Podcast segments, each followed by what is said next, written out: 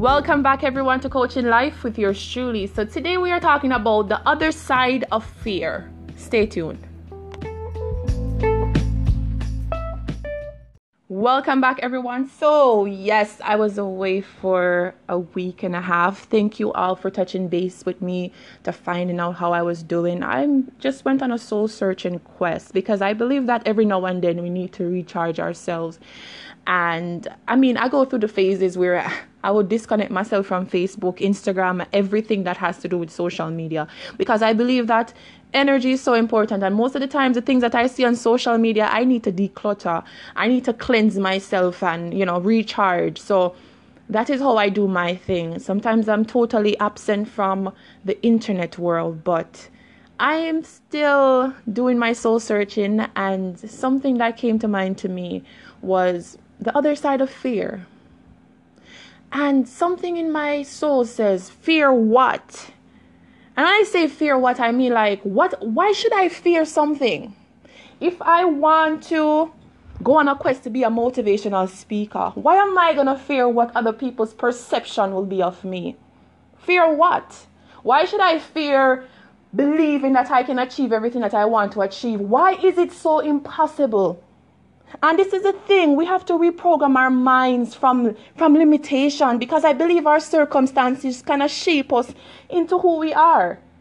I mean, you dream but not that big, because you're thinking to yourself, it's not possible, it's not achievable. But yet people were in the same situation and worse than you made it happen for themselves. So fear what?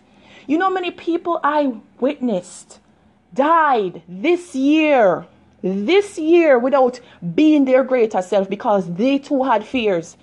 Fear that people will laugh, no one will support me. The dreams that I have, I can't push too far because other people will not be so entertained. Other people will not see the vision. And that was me. I used to think that, you know what? I need other people's validation.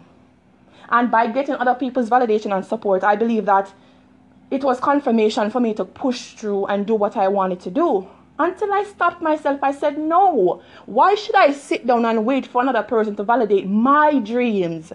Why should I allow someone else to validate my dreams? And by their validation, I'm going to get confirmation of what I should do.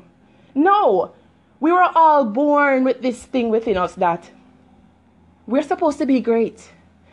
We are great, but it's just us to activate that part of our body, that part of our brain that will accept the greatness in life. So why would you fear? Why would you fear things that you want to do? If you want to be a dancer, actor, whatever you want to do, push yourself out there. That's the great thing about social media. That's one of the positive things about social media, is that you have the ability to do what you want to do, market yourself, and become your greater version. So why should you fear that?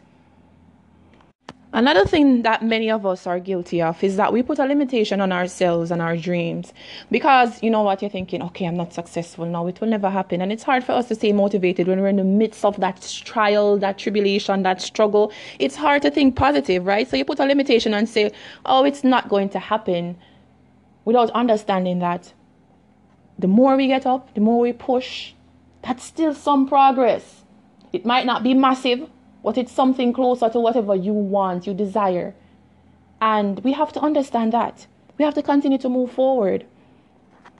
Sometimes we are too hard on ourselves. You know, you're in high school. You have it all mapped out, you know, the life that you want to live, how you're going to be, how many kids you want, how many, houses you're going to own. And you have all these ideas of what you wanted to be.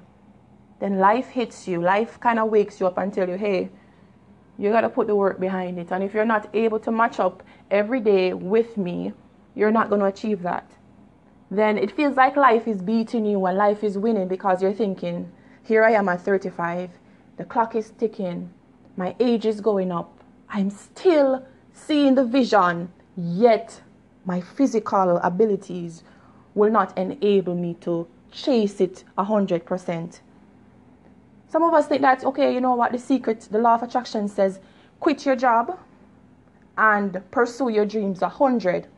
And you have to be realistic, because we're living in a materialistic world. we have needs, we have wants.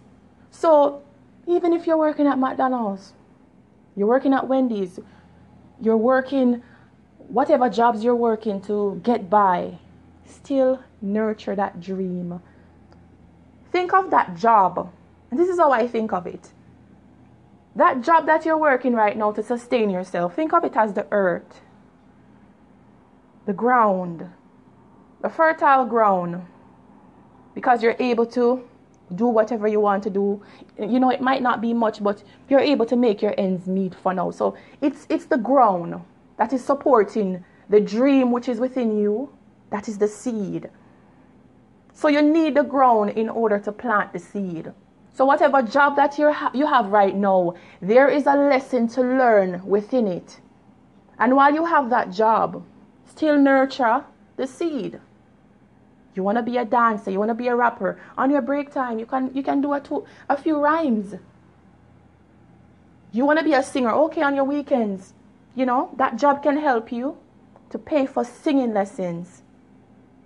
And this is how I see life now. So never ever feel bad about where you are currently, or you feel that, you know, you're doing a job and you feel so underachieved that, oh my gosh, I feel so bad about myself. Then here my friends are prospering in their ways, but here I am stuck. Never think that.